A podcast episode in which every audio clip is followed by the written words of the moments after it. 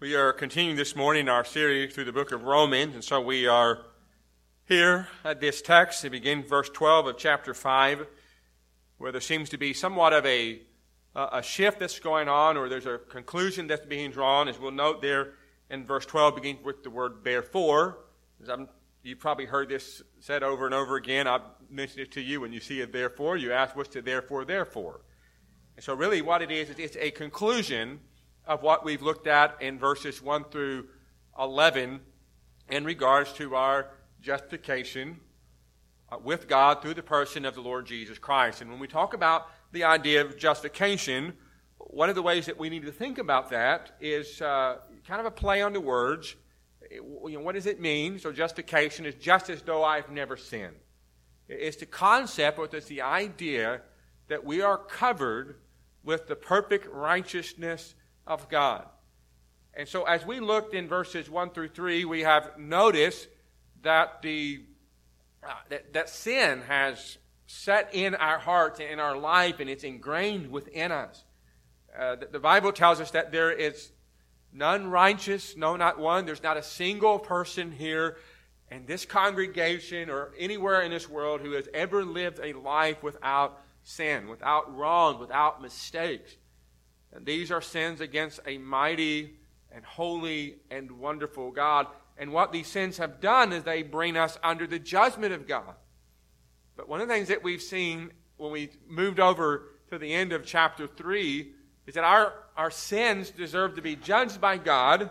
In order for God to be holy, to be just, in order for that to be in keeping with his character, he must judge sins. He can't just overlook sins.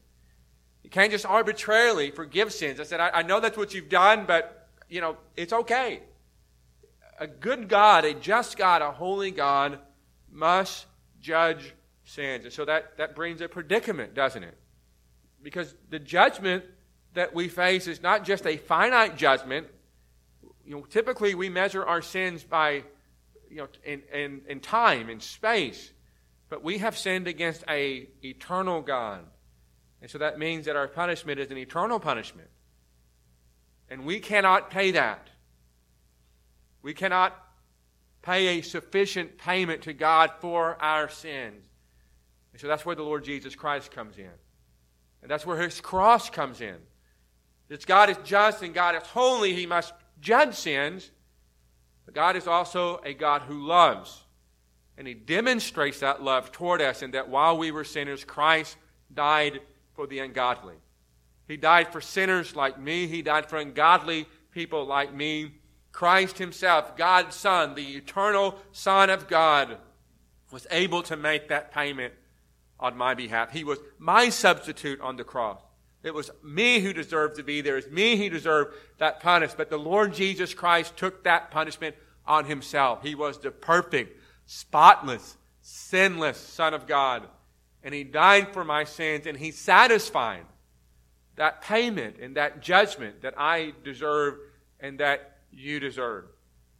So that's the idea of justification, because we no longer, by faith, as we embrace Jesus Christ through his cross, through his resurrection, no longer are we looked at as sinners, but because we have been covered by Jesus Christ, we receive forgiveness and we are judged not on the basis of what we have done, but on the basis of what Christ has done. How he has lived a perfect life in my place and in your place, and how he has died on the cross for our sins. And so, as we think about those concepts, we begin in verse 12 as it helps us to understand what exactly is transpiring, what, what has happened. And it really, it takes us all the way back to the very beginning, which is one of the reasons that I read Genesis 3 for our scripture reading for the day, for us to think about what is it that has transpired? Where has everything gone wrong? Why is it that we are so full of sin? I mean, it's, it's a natural consequence of us as humans that nobody teaches us to do things that are wrong. We, nobody teaches us to lie or teaches us to cheat or teaches us to steal. It's inherent within our nature.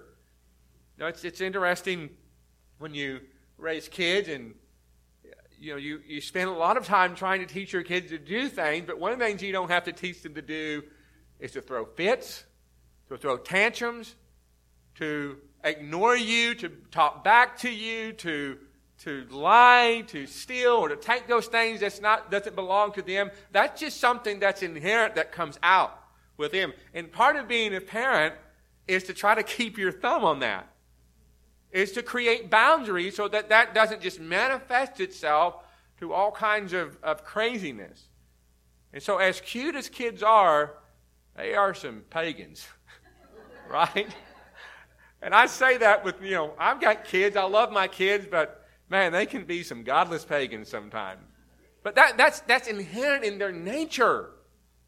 And so the question is, is where does all of that come from? And I, the answer here is found in not only in Genesis 3, but, but Paul brings this out in Romans chapter 5, beginning verse 12, and says this is where sin comes from, and this is how Jesus is able to take care of this sin. So let me just read the first three verses. In verse 12, it says, Therefore, just as through one man sin entered the world, and death through sin, and death, death spread to all men because all sinned. For until the law, sin was in the world, but, but sin is not imputed when there is no law. Nevertheless, death reigned from Adam to Moses, even those who had not sinned according to the likeness of the transgression of Adam, who is a type of him who is to come. So let's stop right there. Let's pray and just ask God to help us as we go forward. Father, we ask that you will speak to us through your word, and we ask that your word will be like a mirror to our own hearts and to our own souls so that we can see the reality of who we are. As hard as it is for us to grasp this concept that we are indeed sinners, God, I pray that by your Holy Spirit that you will bring this to bear to our lives so that we can turn from our sins and turn to your Son, Jesus Christ who is our only hope and who is our righteousness. And we pray this in the name of your Son, Jesus. Amen. Uh, we, we find when we look at this text that, you know, in life that we are, we are judged by our parents. This is true in, in generalities. If, if our parents are intelligent and good looking and morally inclined, then kids are expected to be the same. If they are the opposite, of what has just been described, then kids are expected to follow suit. Now, however, sometimes this passing of judgment is wrong. You know, oftentimes one may use the phrase, if you had only known their family, you would have never expected them to turn out the way they are. According to the Bible, we are judged by what our first parents have done, what Adam and Eve had done, how they had sinned in the Garden of Eden, and, and this sin was passed to every generation. And the primary barrier between people and God is the sin and the guilt that is inherited from Adam. Now, one of the things you may think about that is that we are guilty because of what Adam has done, and you may think that's unfair. And if you think that's unfair, that's okay, because you've got enough sin to be judged for in your own. And so, this is the primary barrier between us and God, and this is what the Lord Jesus Christ has come to do. He has come to take away this barrier, to remove this sin that is inherited from our first parents. Christ has overcome the power of sin and death by becoming the victor over sin and death and judgment. And because of Christ, the effects of Adam's sins have been reversed for those who respond with repentance, who acknowledge the fact that they are in sin and they turn to Christ in faith to the free gift of salvation. And by free, I mean that it's freely offered in the concept that there's nothing that we can do to earn it. It's free, it's, it's ours to receive by faith in the person of Jesus Christ. And so as we looked at those first two or three verses that I read, we, we're given kind of a, a, a pessimistic view of the reality of the world and reality of our own heart and our own mind and, and who we are. And so when we looked at verse 12, and as it begins with therefore, it, it, it refers to all the way back to verses 1 through 11 as a whole, just drawing this conclusion. And so in those previous verses, they've affirmed that those who are justified by faith have peace with God. What Paul is going to indicate in these next verses is that reconciliation with God does not stand alone. Something has happened. Something pivotal, something dramatic has happened which is as universal in its effectiveness as sin was in its effectiveness, in, in universality.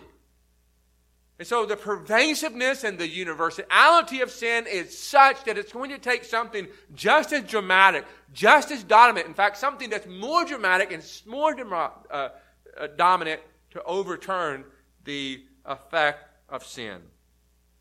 And what Paul tells us in this text is that sin entered the world through one man, and this man is not named until verse, uh, verse 14. However, there is no doubt as to who he is. Death is introduced as the result of Adam's sin, and this death that Paul refers to is not just a physical death, but it's also a spiritual death. The spiritual death. And that's one of our gravest concerns. You know, death is a terrible and horrible effect of, of sin. It's a consequence of sin. But an even greater effect of sin is the spiritual death, as it relates to the judgment that comes from God to those who reject his son Jesus Christ. Now, in, in verses 13 through 14, it, it seems like Paul kind of uh, breaks his train of thought as he goes from verse 12 to verses 13 through 14. And, and I think that what he's doing is he's realizing that there's going to be objection here. Now, if you remember that we talked about Romans, that it's, it's written to a mixed audience, the Jews and the Gentiles. And so he has to keep in mind who he's writing to, not just Gentiles, but he's also writing to those who are Jews and who have a, a background in the Old Testament, who have came out of Judaism, which basically rejected the person of the Jesus Christ as being the one true Messiah. And so he has to keep those things in mind. And so he seems to observe that there's a possible objection before he goes forward. And the objection may be that there can be no sin apart from the law. And so Paul clearly shows sin and death were indeed present and powerful even before the law. The obvious indication that sin was prevalent before the law is the very fact that men and women died. In fact, the concept of death is emphasized in the genealogies of Genesis, more specifically in Genesis chapter 5. And I know how much that when we read our Bible, we are so gravitated to those genealogies, aren't we? You know, this person was born and that person was born, chapter after chapter. Oh, we just love that. That just inspires us greatly, doesn't it? But we know that's not true. I mean, there's, I mean, even in my own study, I, when I get to genealogy, the, the, my first thought is let's just skip over this. But there's a reason that it's there, and it's specifically in Genesis 5. It's because it, there's repetition that this person lived this number of years and then they died over and over and over again, like a, a faucet that won't quit dripping until you finally call the plumber to fix it. And so over and over again in Genesis chapter 5, he died, he died, he died, until you get to the end. I get the point. People lived and people died. And the reason that it's there is because that was not the way life was supposed to be. God had created man and woman to live in harmony with Him forever. And sin has disrupted that. And so in Genesis 5, we see that very clearly, with the exception of one place in Genesis 5, and that has to do with Enoch. It talks about how Enoch lived for, uh, for 69 years, then he begot Methuselah. And he walked with God, and then it tells us that Enoch was not for God had taken him. And so you see all these people that are listed over and over again, they died, they died, and they died. And then when you get to Enoch, it says he was not, for God took him. And so the intention there is that the author of Genesis is telling life doesn't have to be this way. Life doesn't have to end with death. You can live and live in fellowship with God. And that's one of the things that comes out of this text here in Genesis chapter 5 is that life doesn't have to be this way. Life doesn't have to be living in sin and then dying and facing judgment. You can live life with the person of Jesus Christ in righteousness and find life in Him and find hope in Him more specifically, finding that everlasting life that comes only through Jesus Christ. You know, another important tenet that is shown in Genesis as it moves its way through Genesis chapter 3 after sin is that we see that, that, that manifests this sin not only in death, but we keep seeing all the time that whenever, pe- whenever God sets the people on a trajectory, they seem to, they seem to rebel. So we, we see how God fixes the problem in Genesis 3, which is really a, a temporary uh, solution as he, you know, he, he makes the, the tunics of skin and he excludes them from the garden. And so they're set on a, a new path, a new trajectory. And then what happens?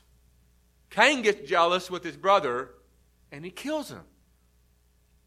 And then from Genesis 4 all the way to Genesis 6, the, as humanity begins to populate the earth, their sin becomes so wicked.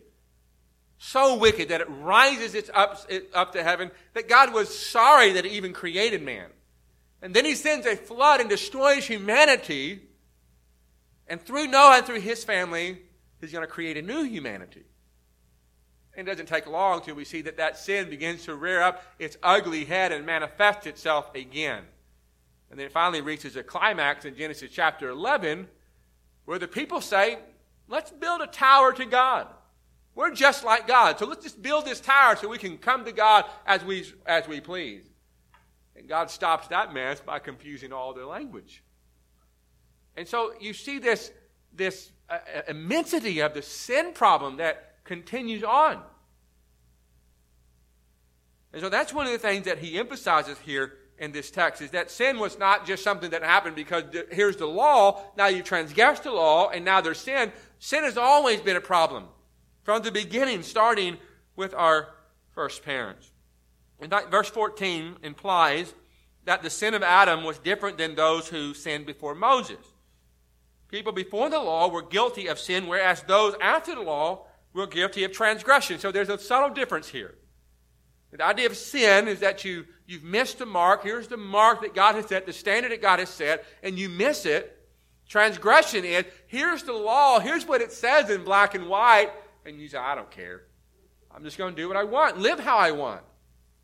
So there, there seems to be this intensity, if you will, when he uses the word transgression as it relates uh, to the law. And so, you know, people before the law were guilty of sin, whereas those after the law were guilty of transgression. And Paul illustrates the power of sin so that it's so significant that it exercises dominion over humanity even before the law, and also that sin is even more defiant and rebellious when it is done in the light of God's revealed law. The point is, is that even when the law reveals specifically what sin is, people arbitrarily violated God's revealed law. You remember what the people of God were doing when Moses was receiving the law? The very first commandment, the very first one that God had wrote, right up there up top. When he comes down from that mountain, Moses, he sees that the people have made an idol and they are worshiping that idol. And throughout all of Israel's history, Israel's history, with the law there in front and center before them, they rebelled against God to the point that God exiled them. He put them into exile because of their rampant sin and their absolute defiance and rebellion in the face of His kindness and His grace. And then the end of verse 14, it shows that Christ is a type of Adam. So from Adam, sin has come. It's entered into the world. We have inherited this guilt, this sin, this, this inherent nature with us has come from Adam. This is what our first parent has given us. And so, in the end of verse 14, it's given us some signs of good news. What is it that Christ is going to give us? So, Adam has given us sin and guilt and death and judgment, but what is it that Christ will give us?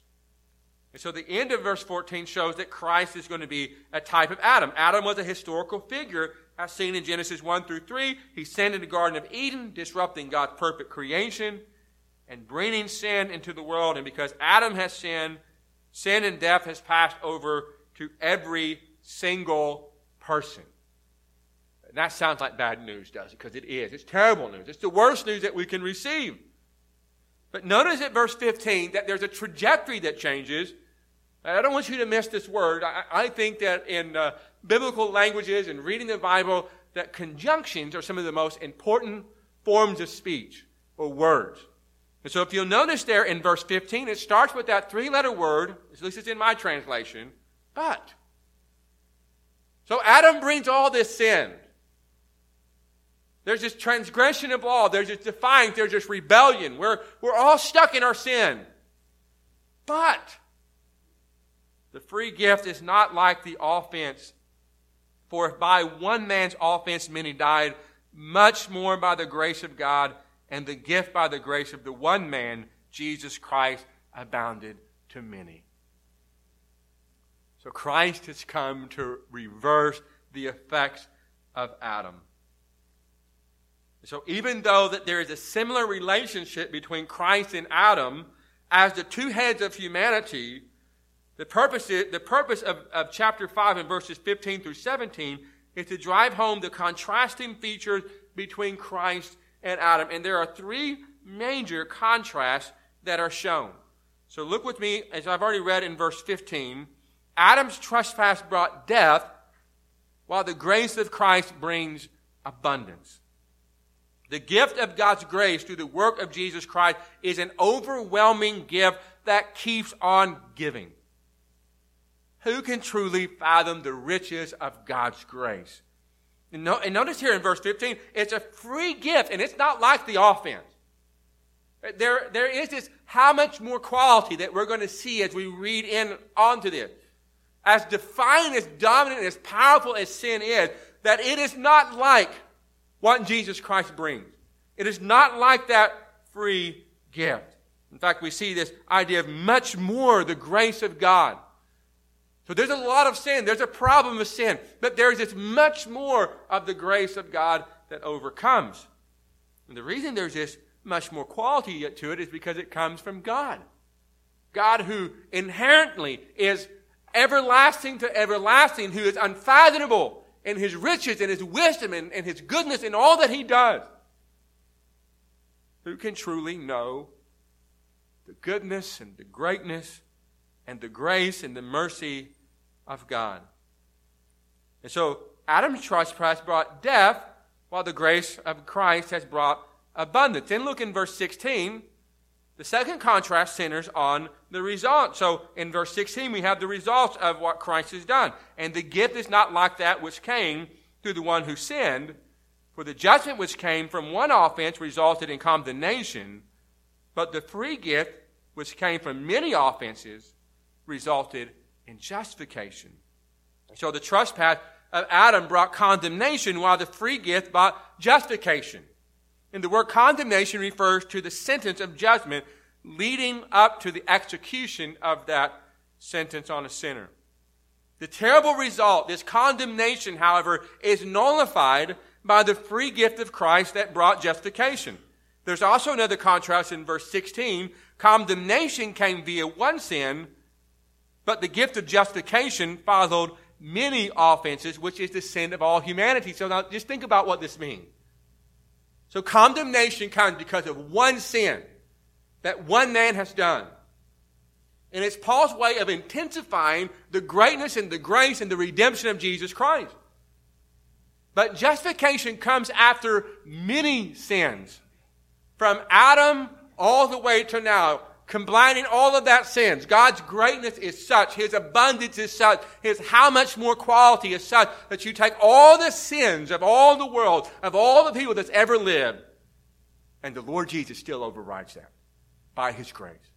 He's still that much greater than sin. And so it's Paul's way of lifting our eyes beyond our sins, the reality of who we are, and lifting our eyes to Jesus and seeing Him as all satisfying, as the only hope that we have in anything, the only hope that we have in life and death. And so the emphasis is that Christ's gift is that much more powerful and comprehensive. In fact, one commentator states it well. That one single misdeed should be answered by judgment. That is perfectly understandable. That the accumulated sins and guilt of all the ages, of all the people, should be answered by God's free gift, that is the miracle of miracles, utterly beyond comprehension.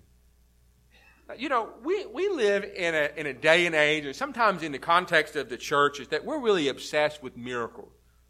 We, we just want to see a miracle. We, we'd like to see why doesn't these miracles happen that we read about in the Bible? Why don't we understand the miracle of the new birth?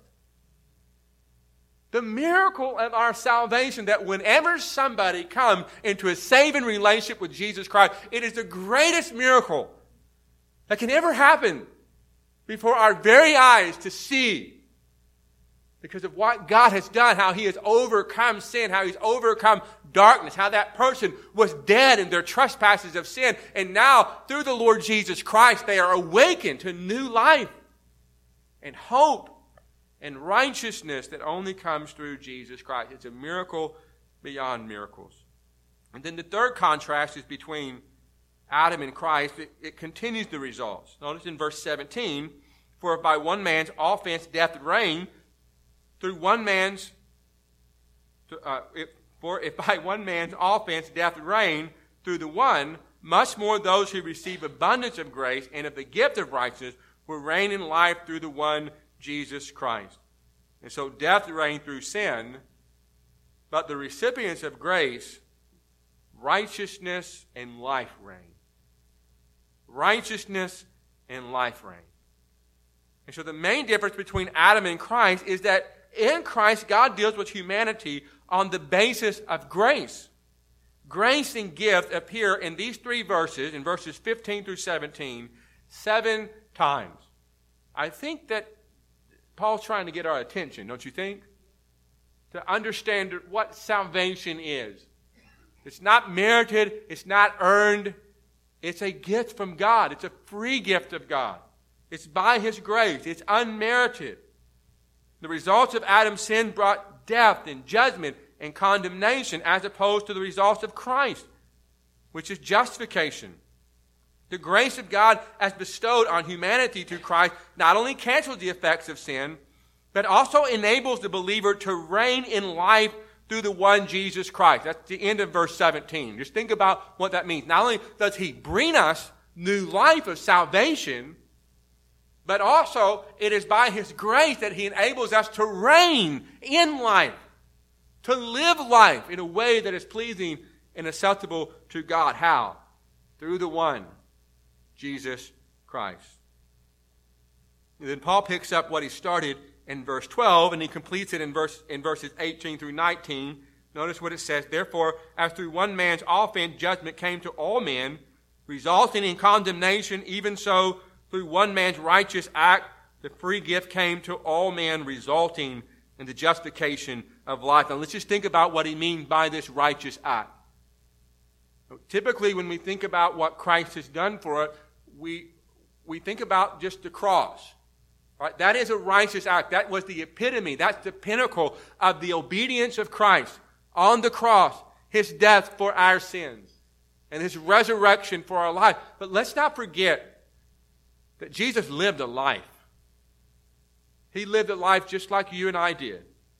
He was born, he was a child, he became a man, he breathed the same air that we did, he understood what it meant to feel what we feel, the emotions that we have. He lived this life, but he lived this life in a way that you and I could never live. He lived a life a way that Adam failed to live. And so the life that Jesus lived was absolutely perfect. Perfect. Righteous. He was fully righteous in all that he did. So in his, in, in, this one act of righteousness, and when you think about Christ's life and death, the Christ event, if you will, in that one act results in the justification of our life. So it's not our life that we live that makes us righteous. It's Christ living for us, Christ reigning in us. That's where our righteousness comes. And so when we stand before God one day at judgment, and God asks me, Why should I let you enter, enter into my kingdom? You, you can't list the things that you have done. Well, I was, I was there Sunday morning when Corey preached his sermon. You, you can't just list these things and say, you know, I, I'm a good person. You point to Christ because Christ lived for me, because Christ died for me, because Christ rose again for me, because I belong to Christ. It's all Christ. That's how we enter into God's kingdom. And so we see that he, he completes this thought. There's this concluding comparison in these two verses between Christ and Adam. The comparison is on their acts, which produced different, results. Adam's act of disobedience brought condemnation, as compared to Christ's act of obedience brought justification and righteousness. So we see that in verse 19. For as by one man's disobedience many were made sinners, so also by one man's obedience many will be made righteous. And then notice the last thing that we see here in this text in verses 20 through 21 something that's really been emphasized, but he really emphasizes it again here, speaking about how grace triumphs over sin. Verse 20 Moreover, the law entered that the offense might abound. But where sin abounded, grace abounded much more. So that as sin reigned in death, even so grace might reign through righteousness to eternal life through Jesus Christ our Lord. The history of humanity has been summarized in the broadest strokes. Through Adam came sin and death, and through the Lord Jesus comes righteousness and life. And now in verses 20 through 21, he turns his attention to possible objections. The law was not intended to prevent sin or for the purpose of salvation. Rather, the law could only condemn. And so we find in verse 20 that it actually denotes the purpose in God giving the law was to show the reality of sin. So if you'll notice in verse 20, it says, Moreover, the law entered that the offense might abound. So that there might be this reality, there might be this understanding that this is what sin is, this is where sin comes from. So that's the purpose of the law. And the, the place where sin abounded in Paul's mind was in Israel's history. The giving of the Mosaic law did not lead to Israel serving God faithfully, but Israel was flagrantly disobedient while living in light of God's revealed law. Israel's sinfulness was so blatant that God drove them into exile by, clear, by clearly stating the ineffectiveness of the law with respect to salvation. Paul shows that the readers that their only hope is in God. God's purpose of salvation is summed up in verse 21. Death reigned in the old age, but in the age of salvation, there's a greater power that is in the world. People are no longer condemned before God, but through grace are righteous and victorious. And God did not merely fix the mistakes of sin or repair the damage, but He has dominated and obliterated the power of sin. In fact, the various uses of the phrase, how much more, abundance, abounding, shows distinctly the greatness of God's grace through the Lord Jesus Christ over sin. Christ's work on the cross as the second Adam saves us from the condemnation of sin. Christ's work on the cross through his one act of disobedience brings about the greatest reversal in humanity. Where those who are in the first Adam, all in Adam, are filled with sin and unrighteousness and death, but those who are in Christ, righteousness and life. And so it's incumbent upon us not to be in the first Adam, but to be in the category of the second Adam. And the way we move from the first Adam to the second Adam is by God's grace through faith. Responding to that grace by repenting of our sins and trusting in the Lord Jesus Christ. And one of the things that we find at the end of this text is just a reminder that we cannot fix ourselves. It's one of the problems with humanity and one of the problems with this world today is that we think that there is some way that I can fix the way that I am. But there's no way to fix ourselves. Here Israel had the law. These are the things that you need to do. And all that did is it made them worse. And it was God manifesting the greatness and the dominance of sin and really calling people to humble themselves before Him and to serve them. And so the only thing that can fix us is God through His Son, Jesus Christ. Only God has the power to change us. Only God has the power to set us on a new trajectory of life.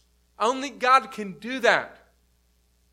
And the way that He did that was through His Son Jesus Christ entering into our life, entering into a human sphere and living this perfect life, living life perfectly, obediently before God the Father, and dying on our, the cross for our sins and rising from the dead and offering forgiveness to all those who will repent and trust in Jesus Christ.